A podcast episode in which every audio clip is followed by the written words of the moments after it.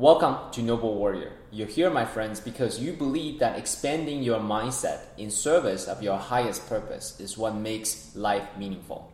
Our goal with this show is to introduce you to leaders and entrepreneurs and ideas that will accelerate your self actualization. So, if you want to continue this conversation or ask any further questions, go to noblewarrior.com forward slash group. All right, let's get started. I'm particularly excited to talk to Yuval Ron today. Uh, namely because Yuval is a Grammy nominated uh, artist as well as a spiritual teacher. Uh, the context of which we met is he had a school for mystics, the way I articulated, to talk about these um, uh, uh, dance and art and music to achieve non-ordinary states of consciousness and that was particularly interesting for me so thank you for, mm-hmm. for being here and, and, and share everything that you wanted to share with us my particular intention is well one get to know you a little better as a human being as a man as an artist but also to share some of these non-ordinary uh, states, uh, a, w- a way to achieve this non-ordinary states mm-hmm. of consciousness yes, with uh, yes, my yes, audience. Yes. What, what would your intention be if everything is possible? My intention would be to have an interesting conversation. So it would be interesting and heart to heart conversation between you and me, and that, that the audience will find it interesting. Mm. So, I, as far as myself, I'll, I'll, tell you my, my feeling and my observation for sure. myself.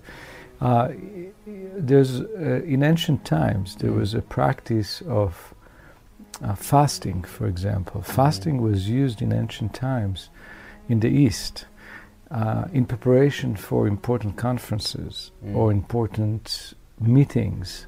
Mm. Uh, very similar to the tobacco and the herbs or the mushrooms uh, uh, that people used in several societies in order to sharpen the mind. Mm-hmm. So fasting was one of the tools to sharpen the mind um, but I don't find a reason to spend a day fasting before doing an interview with you. Mm-hmm. You know, I mean, it's not, it's not such a high or difficult task for me to to be honest with you and to have a very good deep interview. You see what I mean? Um, so I don't feel that I need it. Um, I, I don't need to fast, I don't need to take any substance. I mean, all I need is a cup of coffee. Beautiful. That, that's that's all my mind needs to be very very focused and and alert and awakened. Um, I'll give you another another perspective. Uh, some of the music that I've written, you know, on those CDs, some of it is uh, for healing, some of it is for film, some of it is for world music, and uh, some of it is for modern dance, and some of the music is more commercial, not I mean, it's as commercial as world music. You know, none of it is very commercial. Some of it is like Hollywood movies, but uh, there's a couple of uh, albums here that the music is very crazy and avant-garde and mm. and unusual mm. and strange and unique and surrealistic and dreamlike and people, some professional musicians who know me for many years, once asked me, uh, they asked me about the use of psychedelic and the use of various different herbs and drugs, and and they were stunned to hear that I don't use any of it because they thought that from hearing my music that I must have been high on something.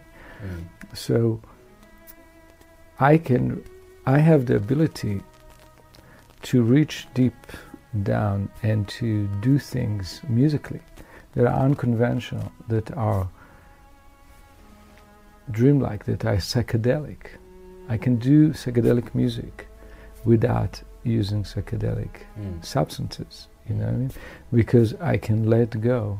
Mm of my inhibitions. I can let go of my square mind mm.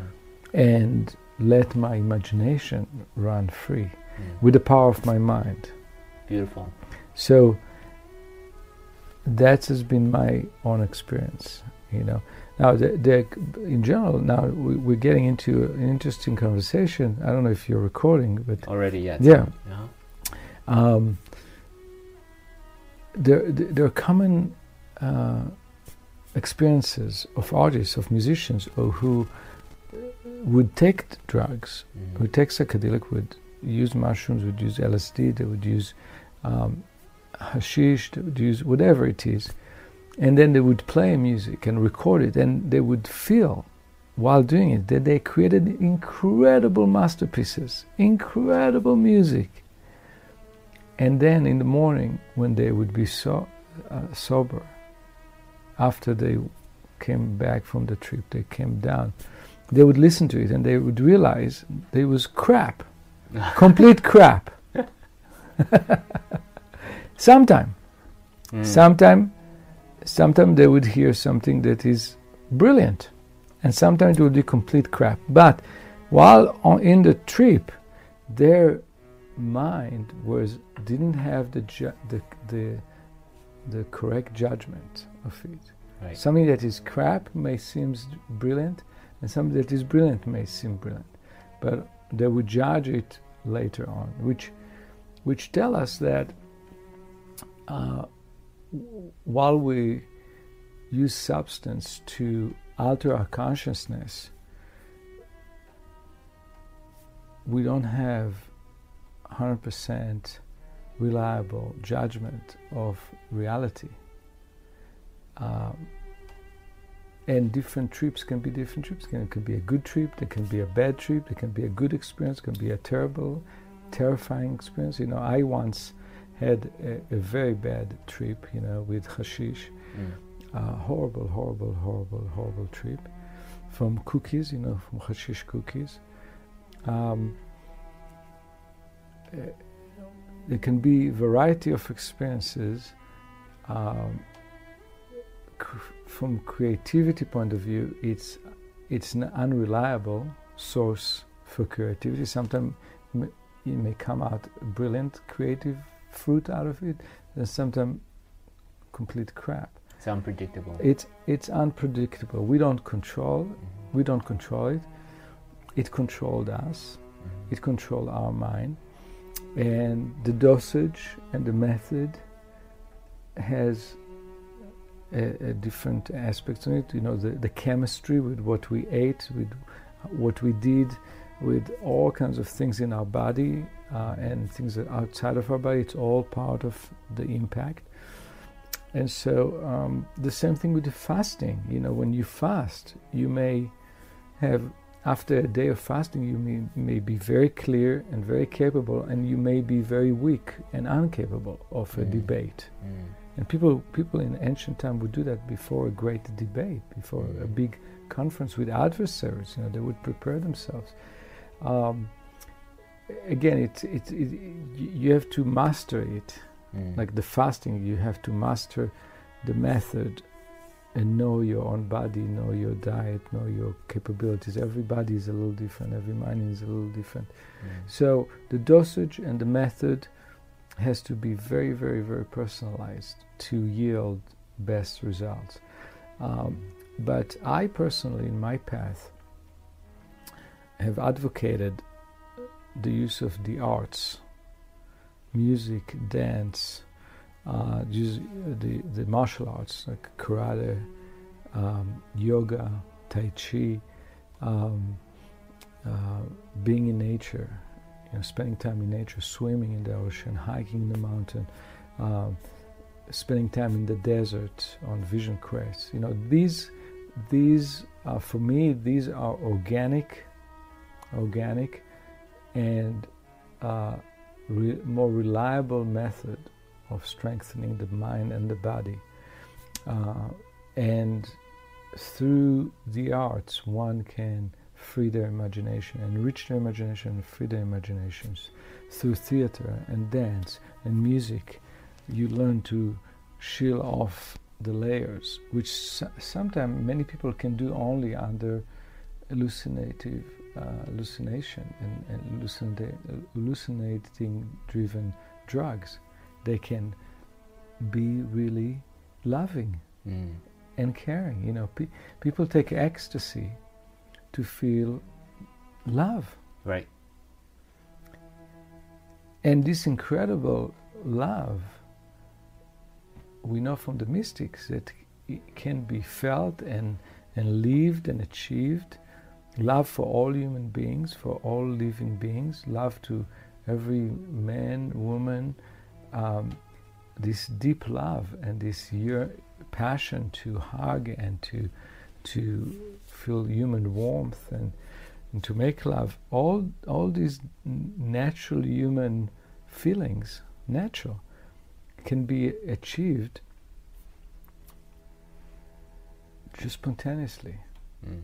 if one's if one's is balanced and uh, uh, uh, healthy Mm. and and um, and um, so th- there are many paths. You know, when I lecture, um, I give lectures in universities called Sacred Ecstasy. I, I teach workshops Mm. on sacred ecstasies. One of the chapters in my book is called Sacred Ecstasy. And I teach methods from Sufi traditions and from Jewish traditions of reaching sacred ecstasy through music and dance. Mm. And I, um, when I go to universities nowadays in America, you know, the word ecstasy is problematic. The professors tell Mm. me, you know, don't, don't call it sacred ecstasy. Don't, don't use the word ecstasy. They're going to think that you're talking about the drug. So I say, okay, we'll change the name to trance. Sacred trance. and then it's okay. You know? I see. Interesting. Uh, yeah, because they don't associate it with a drug. But Right. so we call it sacred trance, and then I go into the lecture and then I use the word ecstasy, um, and it makes the student laugh and it engages them. They're very interested to know, uh, and what I tell them is that what music and dance have is because it's a natural, natural vehicle, but it has no side effects Mm. it doesn't mess up your brain. It's actually make your brain healthier brain. Mm. Uh, it it does. You know, when we drink coffee, coffee make your heart pump faster. It's a stimulant. It's a stimulant, Mhm. and it releases a chemical in the brain that makes us feel feel good. Like when we get a hug, Mm. the, our brain releases stimulant. Uh, uh, it releases a chemical that makes us feel good. Coffee does the same thing. So you have to you have to use it wisely. I mean, if you are very very very tired, very very tired, and your organs n- need rest, but you drink two cups of coffee because you want Mhm. your ego want to achieve more Mm. or, or you're under imp- the impression that you are you are being demanded to work like a lawyer, you know, a young lawyer that works 16 hours, 20 hours a day. You know, some of those lawyers, you know, they sniff coke Right. to to get hyper because if not, their their rivals will do that. You know, they're not going to be as ready for the and there's no end for the research that they need to do. There's no end. Right. There's always more information to explore when you are a trial lawyer. Right. So there are incredible pressure.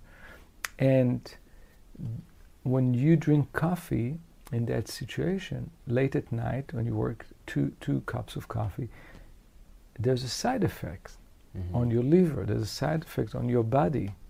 Because your body wants to rest at that time. And the coffee make it go and work harder. Mm. So you weaken your body, you are basically starting slowly to destroy Mm. your There's body. a cost. Your body. There's a cost. There's a Mhm. cost for that.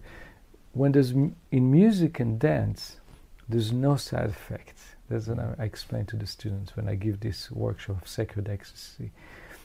Music and dance have no side effects. It's completely natural for us, but it's the long way Mhm. reaching sacred ecstasy. So I say to those kids, you know, in the universities, when you when you uh, use drugs and chemicals and whatever, it's like taking the highway. Normal people, you know, for normal people, when, you when you um, Not not for some some of the mystics, some of the Indian mystics. We have some documentations that for them with music, they can get to samadhi within 20 minutes, while sitting meditation it would take them about 40 45 minutes. Great masters from India, we have their their testimony about that. They were professional musicians and mystics, so for them music was the highway. Mm. But there are special both master spiritual masters who were also music masters from India. There are, not many, not many master musicians that are also master spiritual leaders in India, but we have few that gave testimony. And the, their testimony about taking 40 to 45 minutes through sitting meditation to reach samadhi, uh, uh, uh, this moment of enlightenment, that is normal and consistent with the latest neuroscience research, which I'm, I'm very much informed of because I work with neuroscientists who specialize in neuroscience of spirituality Mm.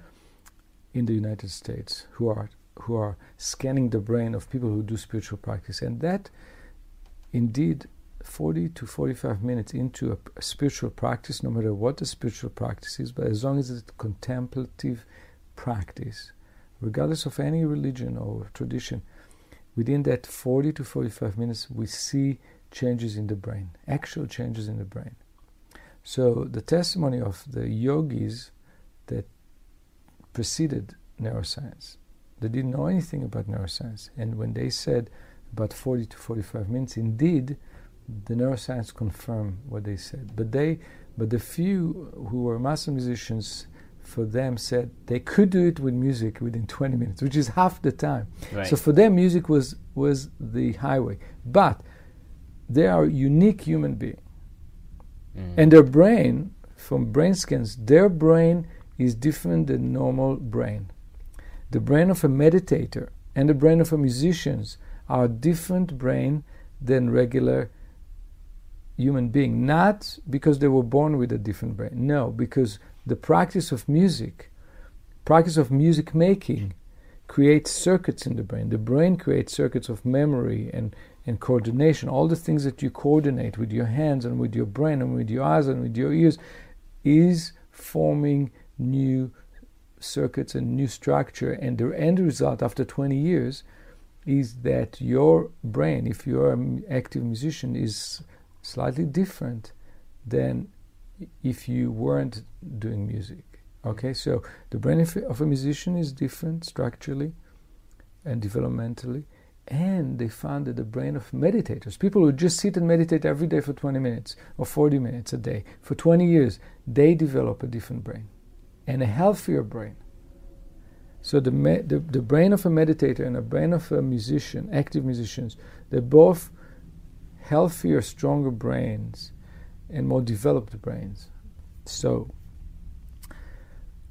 but the, the normal human being, for them, music and dance as a path to reaching altered states is not the highway. Oh, interesting. Is not the highway. Meaning, if you just go and start singing a song again and again and again and again and again and again for 40 minutes, 45 minutes, if you really focus on that song, if your mind only focuses on that song, and if you do repetitive movement with that, within 40 to 45 minutes,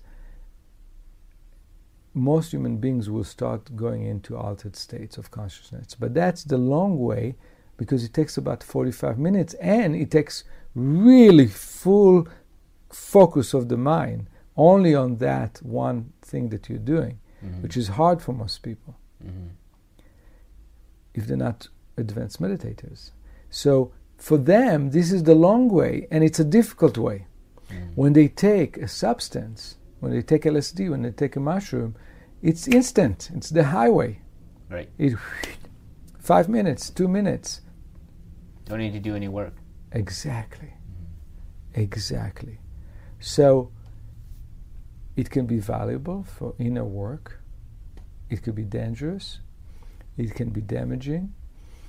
Uh, and it's not involve effort. It's not develop your brain as much as music making for 45 minutes or dancing for 45 minutes. So, from from neurological point of view, the what I call what I call the organic, and you, you may argue with me, and you, you would say correctly, look, this substance, you know, this mushroom or this tobacco or this co- coffee, whatever, this is organic. It's from nature. It's not chemical. It's not from a laboratory. This is organic product, certified organic.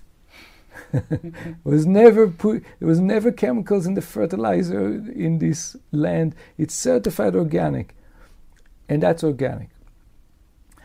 Okay, but as I explained before, what what I call organic to our body is those practices that I've been researching and learning and teaching of using music and dance as a pathway to altered states of consciousness. And and and one thing that I can say, the last thing I can say about this uh, this segment is that I found that these practices of music and dance, ecstatic practices of music and dance, are easier for most human beings mm. than sitting meditation. Just sit and be still. Mm-hmm. And do mantra meditation or focus on one word or one mantra. Just sit and be still for 45 minutes. That is taking, that takes even more more hard work for most human being. Mm-hmm. Most human being. So, music and dance is a friendly way. It's more accessible for sure. It's more accessible for most people. Mm-hmm. Uh, so it's not the hardest way. It's not, yeah, but it's not the highway. So one thing that really fascinated me about you um, is this intersection between music and spirituality. Mm-hmm. I, might as well jump right in, given the limited amount of time that we have. Um, how did you? How did you? How did you?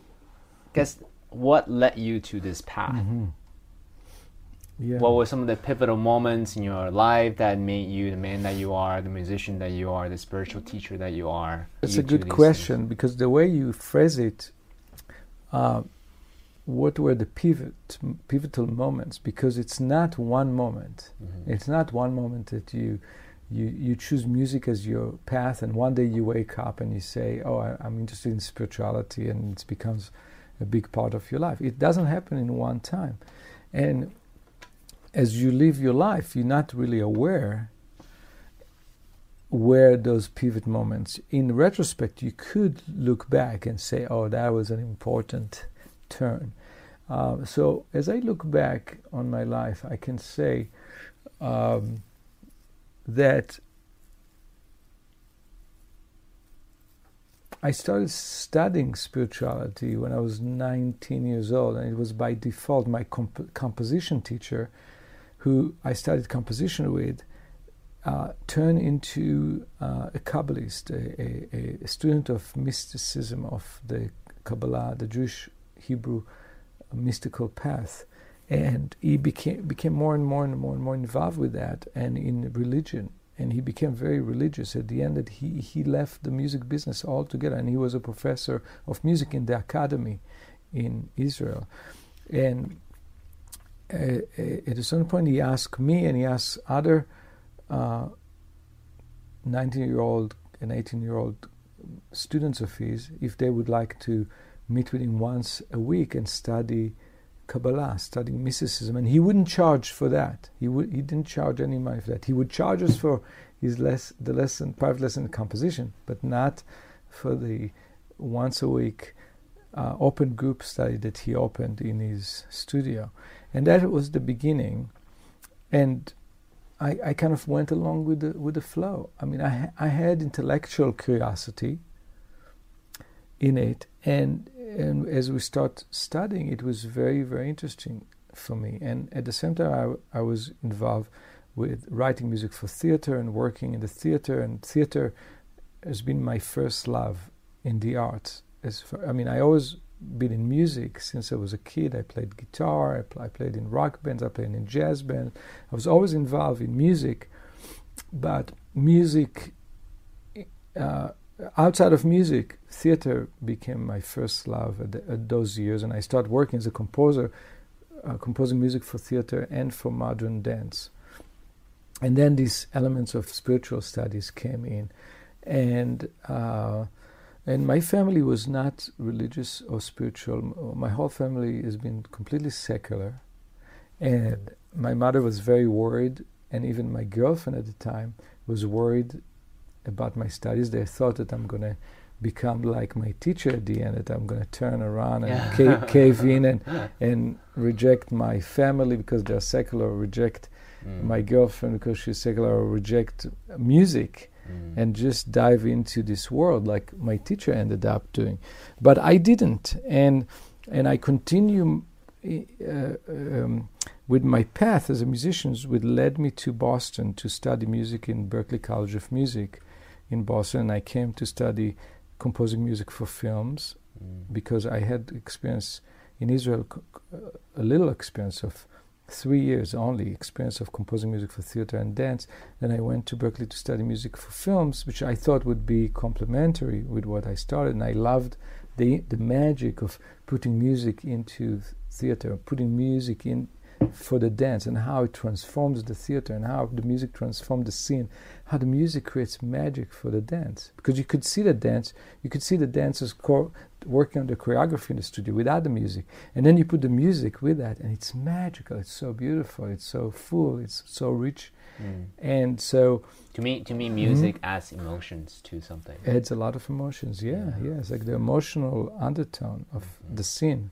Yeah. Is that is that why? I mean, I don't want to put words in your mouth. Yeah, I mean, very much. I mean, you could see a scene where an actress crying and you don't believe her at all. You mm. you feel nothing. Mm it's a sad scene and you feel nothing and you, then you put the music in and suddenly your heart is just just breaks it's so touching it's so moving and the music did it it's the same actress. it's the same footage it's the same scene mm.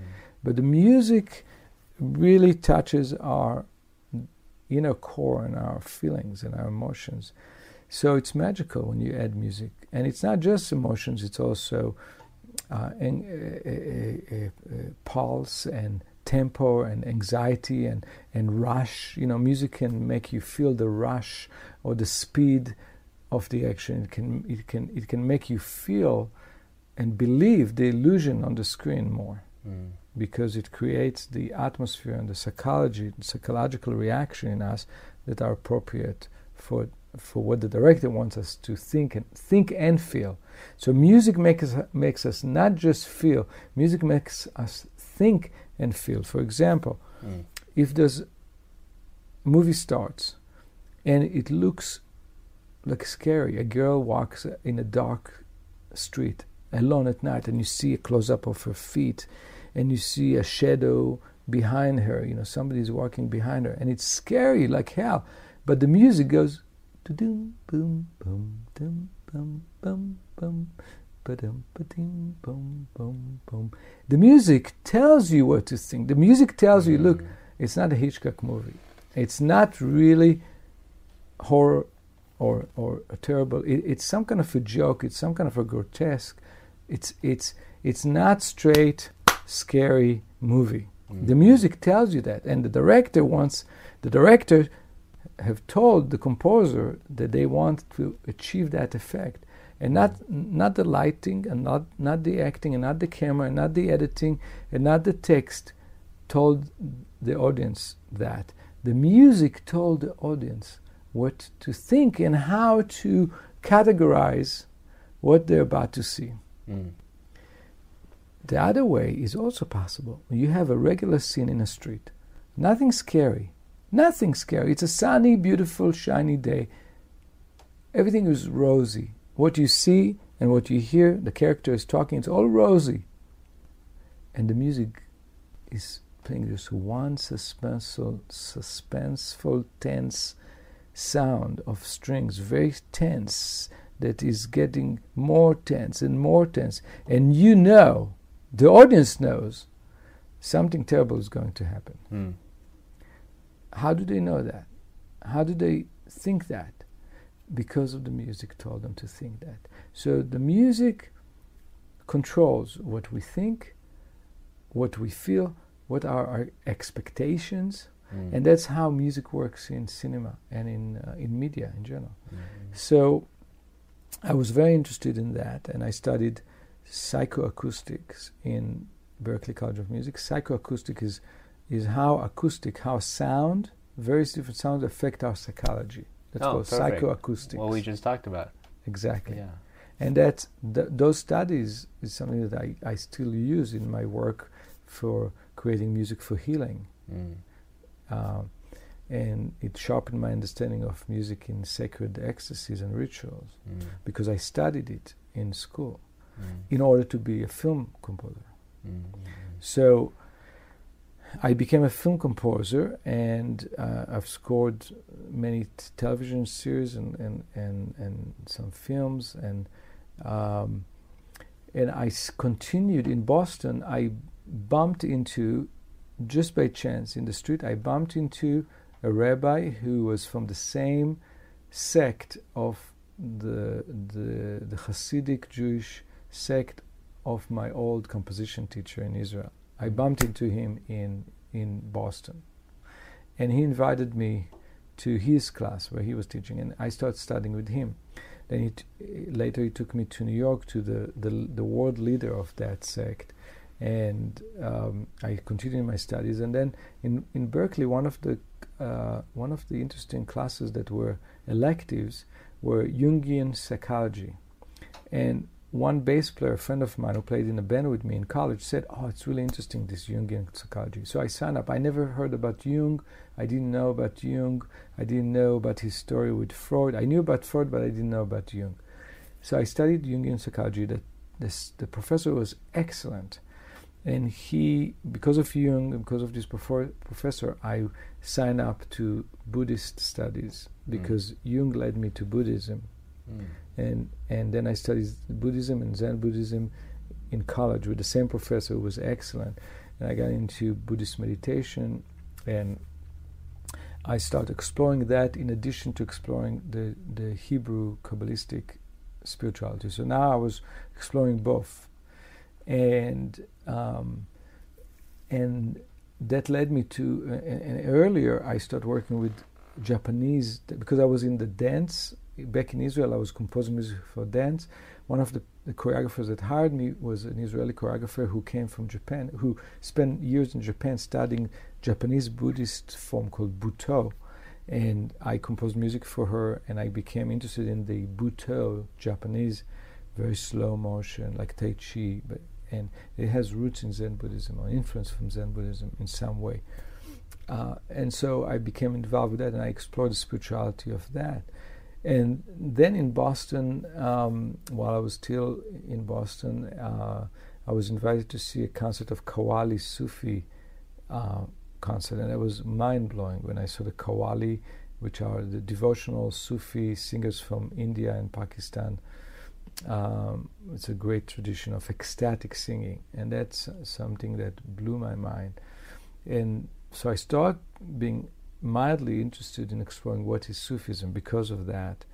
So the music brought me in. Yeah, you see, that it's is the it's common all, denominator. Yeah. you through all different it's really it's really through the music. So my Mhm. book, you know, the title of my book, my book is called Divine Attunement, but the subtitle is Music as a Path to Wisdom. Mm. Music as a path to wisdom, because for me that has been my path. Mm. Music always led me to tradition of wisdom, wisdom traditions from of Zen Buddhism, wisdom traditions of Sufism, wisdom traditions of of Kabbalah. All these are wisdom traditions of the East. They're not of the West. Mhm. They are of the East, the How- Far East and the Near East. How would you define the word wisdom? Wisdom. Uh, it's a good question. Wisdom is a a deep understanding of the nature, the nature of things, and it's um, It's knowledge and understanding, deep knowledge of understanding of the nature of things, the nature of the world, the nature of humani- humanity, the nature of living matter, the nature of nature. Uh, it's different than a professor who is, a, let's say, a biologist, a biologist who uh, study for 30 years the nature of stones, let's say a geologist. They are knowledgeable, but they're not wise. They are a professor, but they're not a sage Okay. because they, they, they are just an encyclopedia of information about one field. Sure. A sage has knowledge and information and and an understanding of all fields, Mm. of all fields, of its holistic term. Mm. A sage, if they don't know something, they they know that they don't know something. That is a wisdom too. Mhm. Or a, a sage knows that their wisdom is limited. Mhm. they have the humility and but they have the ability to understand the nature of all things that they may encounter with it could be men women animal wind fire earth it's not limited to biology or to chemistry or to music or to um, cuisine or dance there, there, a wise person is not limited to one field, like uh, a professor of chemistry may, may be. Mhm. So you could be a professor of chemistry and you could be sage. But not every professor of chemistry is a sage. Correct. See? Mm. Now, every every sage may not know so much information about chemistry as the professor of chemistry, but every sage, if you put them in the laboratory, the chemistry laboratory, they will be okay. They don't, you know, they they will not touch things that they don't know about. Mhm. They will use their instincts to handle the situation. Sages feel at home in every situation. Sages feels at home at every situation. Yeah. Yeah. A, a, a, a, a, a great chemist or a great novelist or you know somebody who's a specialist in one thing and they're not a sage they they do not feel comfortable they're not at home outside of their laboratory they're not comfortable they're not at home outside their writing study if they're writers see what I mean if they are a sage they're at home anywhere Mm. I appreciate that. Mhm.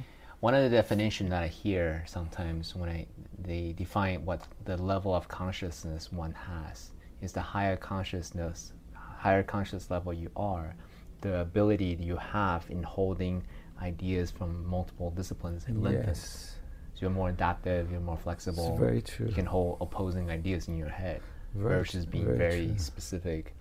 It's very true. about one very thing. true. Yeah, the higher, the the more spiritual you become, you can hold hold more, more and more and more ideas, even if they are paradoxical. Because the higher you get, you're going towards a place where all ideas are one, Mhm. where there's no distinction between right and wrong. As Rumi says, there is a field beyond right and wrong. I'll I'll meet you there Mhm. there is a field. And in in Zen Buddhism, they call it Mu. This is Mhm. this is a calligraphy of Mu there in the Mhm. center. Mhm. That is Mu in Chinese uh, characters, and Mu means the void. And that is like a canvas, like the field. It's a field. It's a unified field.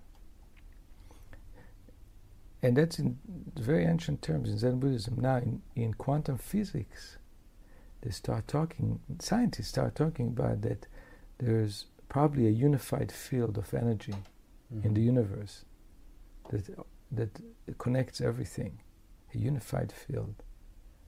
It's very, very curious that they're using this terminology and they are sensing that there is some, something like that. And that field is not good or bad or female or male and in Zen Buddhism, they're talking about this unified field, that mu, that canvas, that is empty, that has no female or male or yin and yang or right or wrong or good and evil. That field is beyond opposing ideas and opposing forces. And that is the ultimate, ultimate reality. Mm-hmm. And the, the, so as we rise, as our consciousness rises and become more and more sensitive, more and more and more sensitive to the various realities pers- of this universe, the, the, the higher we get, the closer we get to the consciousness of that field where there's no opposing, there's no duality. It's complete oneness. And so, as you go higher towards that, you start sensing it.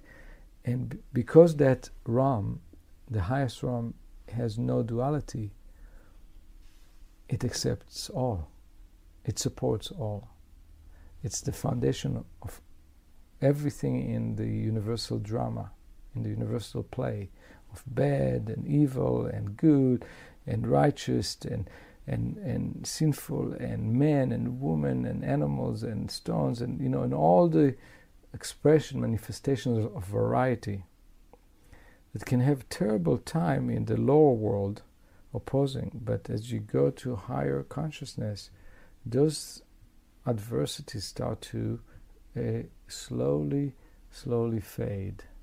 And that's why in those higher higher level of consciousness, you could tolerate, you could tolerate more and more and more opposing ideas that seems opposing ideas in this regular consciousness because you start sensing that both ideas what seems opposing ideas both are manifestations of one reality and because they are both manifestation of one reality you start to feel sympathy empathy and compassion to both. Mm-hmm.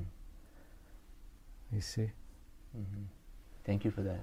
One thing that impressed me most about your work, because I meet a lot of spiritual teachers, I meet a lot of people who is very um, well educated, right? Is very informed in mm-hmm. their specific mm-hmm. field.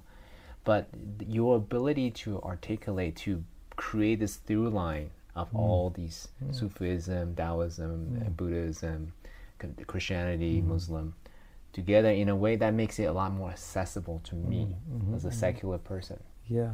So I have this gift that I received. I never learned this in school. I get I received the gift through my family, through my genes of teaching. Mm. My mother was a t- teacher, a, a kindergarten teacher who also taught art for little kids in the museum in Tel Aviv, in the biggest museum in the country. Um, my aunt is a, a, an outstanding teacher who still teach, and she's 80 years old. She still teach. Amazing. In Israel, she's one of the uh, the famous teachers of English in Israel. Um, uh, my their mothers, the mother of my aunt and my uh, my mother, who were tw- identical twins, their mother, my grandmother from that side, was a social worker who also worked with people, uh, especially immigrants, and taught them um, and helped them. And so, from my mother's side, uh, I think that, uh, the, and may, perhaps from both sides of my parents and my grandparents, there were generations of scholars and rabbis and teachers in the old old days, which I don't quite know much about, uh, because I don't know much beyond the generation of my grandparents. Um, and this the, the the parents of my grandparents from all sides were all killed by the Nazis in in Europe. So I and and the generation of my grandparents who left left Europe before the war uh, didn't talk mu- almost at all about the, their childhood and their family. They didn't talk about the past. Mm. It was amazing. Um, I wish I had the opportunity, the awareness to ask them mm. about it when I was a kid, when before when they were still alive. But now I, I rely on memoir of people from similar families, from similar villages or towns in East Europe where my family came from. I rely on memoirs of other people from the same uh, Jewish commu- villages to learn about my ancestry. You Mm. see, and I can learn for a limited degree, but but I feel that the ability to teach it's something that I never went to school for, and I just assimilated things that I saw and I heard my mother and my aunt do and my grandmother when they were teaching, and I think it's in my blood, Mm. and it just comes to me. It just flows through me. I, d- I don't do much preparations. I do I do some preparations. I do a lot of research. Mhm. And I do a little preparation before I teach. And I research what interests me.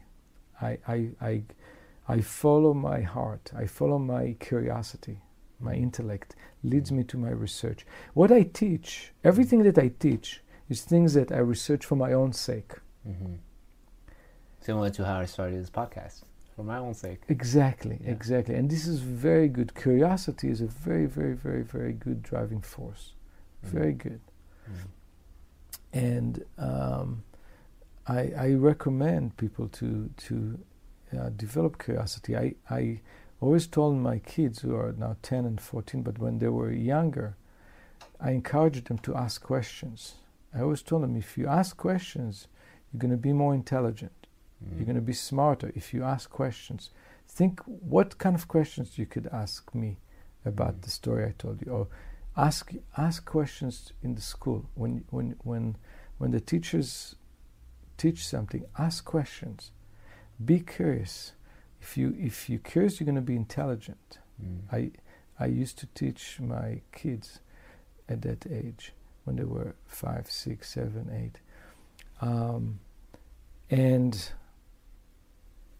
that that's how my research starts. And and then I I found that I have this ability to communicate and to explain and to teach in a way that people uh, take a lot out of it. And I Mm. really enjoy sharing, and Mm. I love sharing fascinating subjects and topics, things that fascinates me. I'm so delighted when I find other people that are fascinated by the things that I'm fascinated with. It's it's a great delight because a lot of time what fascinates me it's quite esoteric. Mhm. We're talking about very esoteric wisdom traditions that Mhm. have been in in hiding for thousands of years Mhm. that were blocked from women, that were blocked from men under the age of 40. Many of those traditions were, were taught under very, very stiff circumstances in hidden, hidden quarters, way, way away from the mainstream and from the public eye. And the, the musical, the musical um, traditions that I am fascinated with, for, for example, flamenco, which I'm Mhm. fascinated with, uh, jazz, which I'm fascinated with, and I studied many, many years jazz.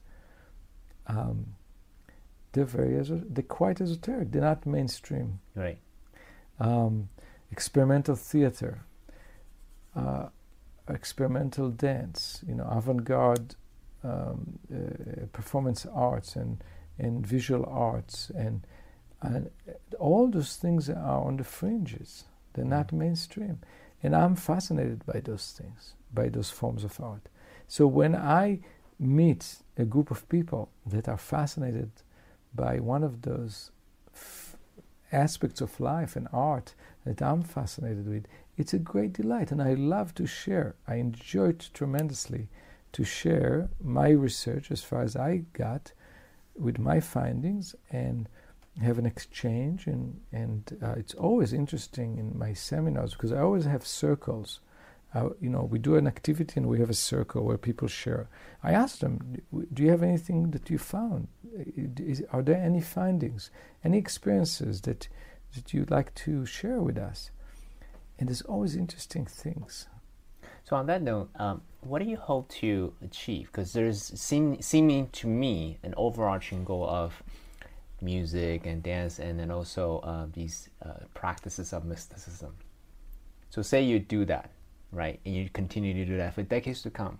What do you hope to that that your seminar participants get out of your your teaching and your sharing?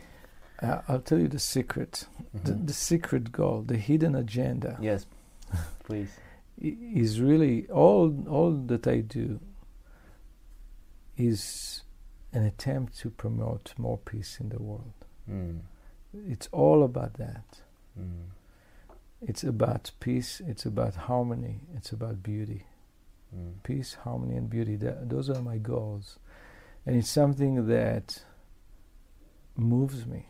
This, this is the call, the calling that again and again and again drives me. And until until about 2000 and I and I uh, I went to um, I started studying Kabbalah and composition in 1982 1981 so about 20 years of my adult the first 20 years of my adult life this search of harmony and beauty was all for my own sake. Mm. I didn't think about anybody else. I was just thinking about myself and my path and my career and my path and my work and my compositions and my and me, me, me, me, me. How me, old were you at the time? That when I started, or no, 2000. Turning the turning point. Uh, I was about. Uh, I was about uh, 40 or 39, 30, between 37 and, and 40. Let's see if you, yeah. Uh, about 38 years old, I think I was. Mm. And, and, and at that point, m- my shift was more, was turned, shifted towards uh, the community, the community as a whole, I mean, other people. And I've done a lot of research in the first 20 years. And I asked myself, what can I do? And I felt the answer was nothing. I'm, mm. I'm just one person, I'm just a musician. I have no power. There's nothing I can do. That was my first answer. answer. Mm. There's absolutely nothing that I can do to change the way the world is, or the reality in the world, or the, or the, or the the, the violence, the ugliness, the, the, the, the, terrible things that are going on in the world, the sickness that is in the world, you know, the, the wounds and the sick and the terrible uh, childhoods and, the, uh, and all the children that are being harmed and treated badly and then ended up creating violence and creating more violence and create more more and more and more sickness. There's nothing I can do. And when I vote in politics, I vote, you know, the candidates I vote for always lose. uh, so I, I felt there's nothing I can do. I thought I could demonstrate. I never believed in the power of demonstrations. I tried in the the first or the second Gulf War, I joined demonstrations in the streets in Los Angeles. The war went on, and just as well, we f- we felt there was no impact of demonstrations. And then I thought about my own research and my own work for my own sake for 20 years. And I thought, you know, that's the only thing that I do know. I've researched music, music of the Middle East. I've researched spiritual traditions for my own sake. And that's the only thing that I know, and that's the only thing I can offer. And I felt this is this is the little drop that I can do to contribute to a better world, to contribute, to make my own little contribution, to to plant one or two beautiful trees in the street, to make the street beautiful, and to provide some shades and provide some fruits for the homeless on that street. You know, I mean, it's a, it's a little contribution, but that's what I could do. I could I could plant three, maybe four, five trees, fruit trees. That's kind of the mindset that I I came up with, and, and it gave me quite um, empowerment and and and and, and reward and and energize. It energized myself because I felt I felt here's something that I can do. And so I start touring the world and and teaching and lecturing and performing and recording and and all this work for me is social political work.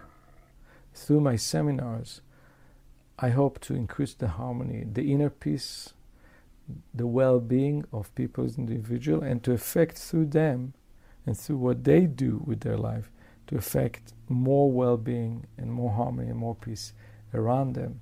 And slowly it could have some kind of an impact. The little drop that I could effect, the little uh, impact that I could have, that's all I could hope for.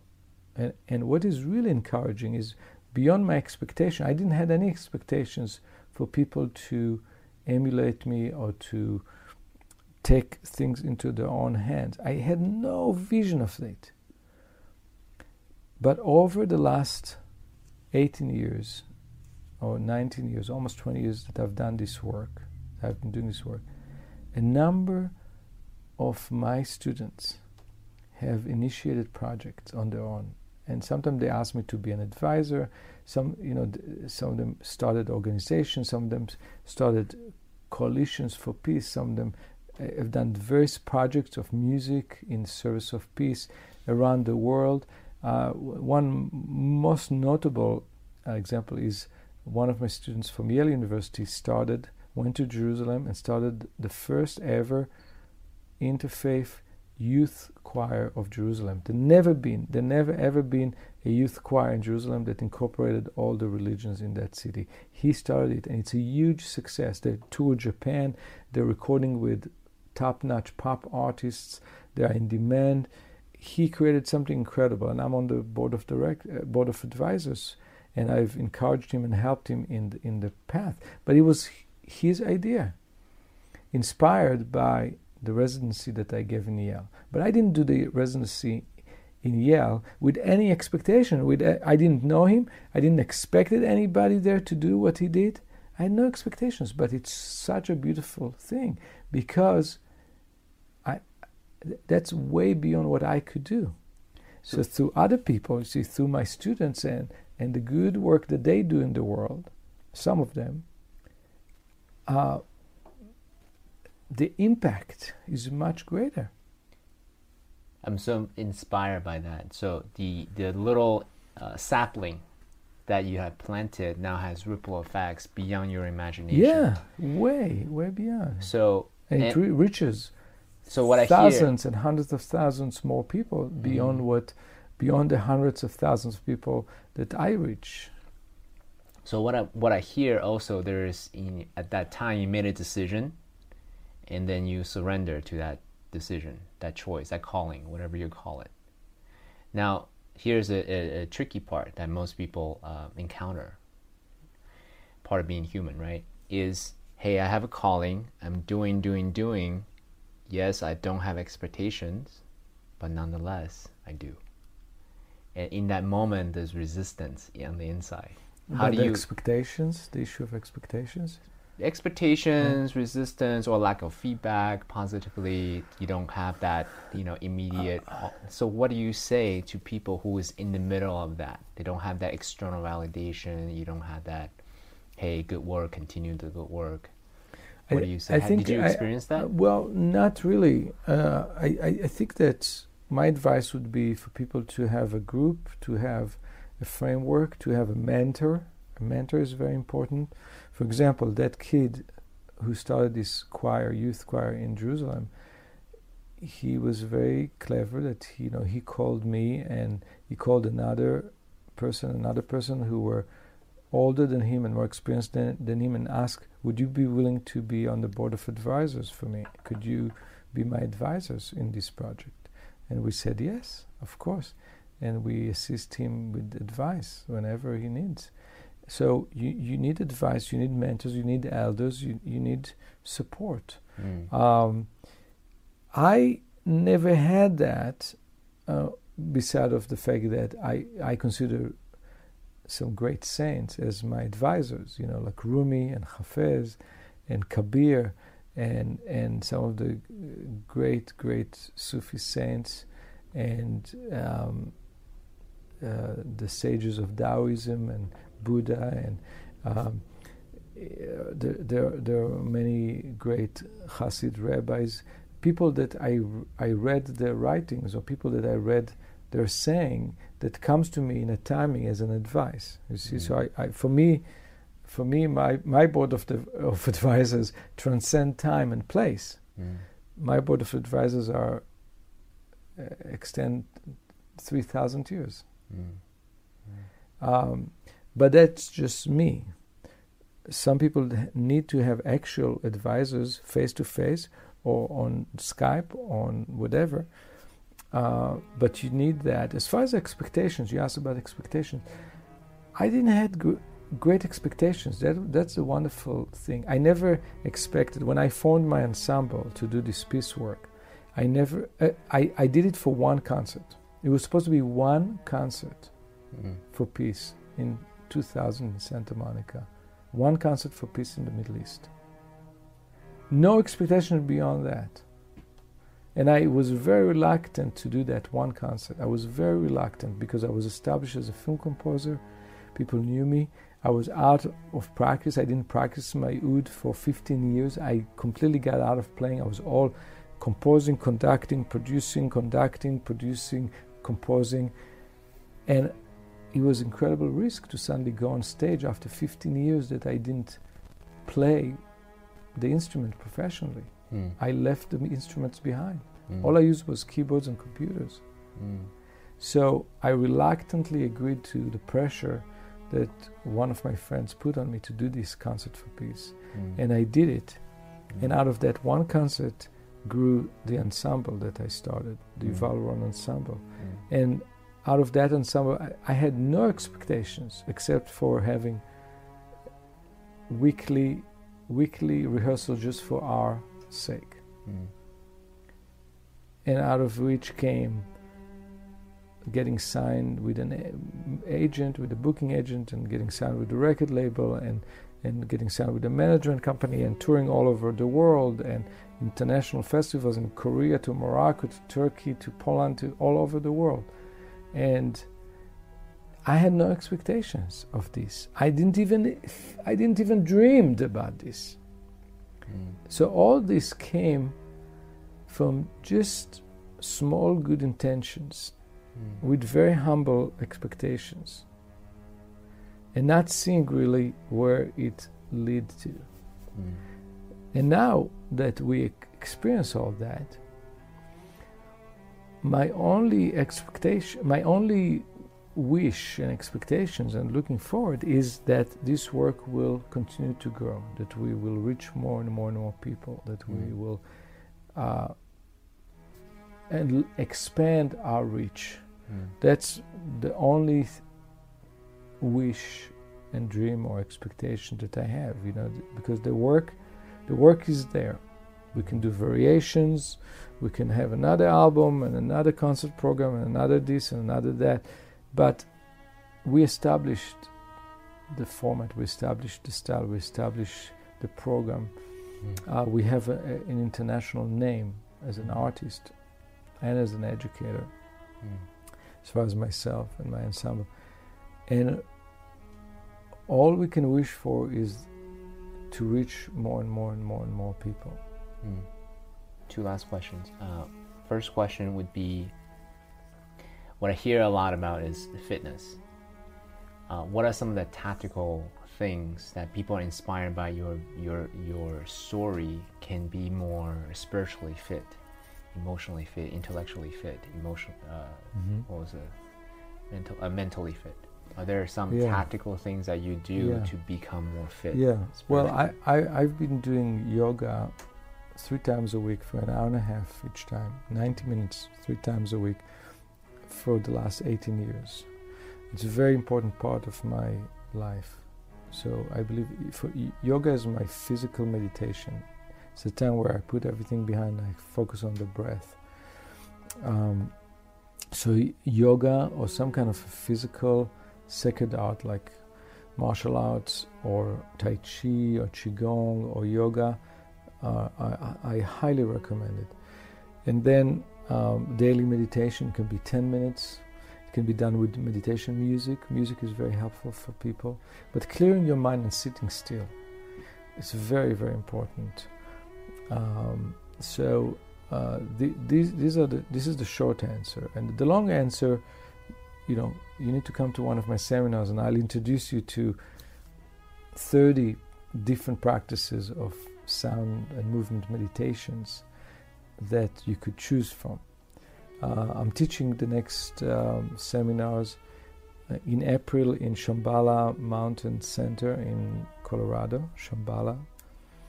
Um, in July, I'm teaching in 1440.org. It's uh, called Multiversity.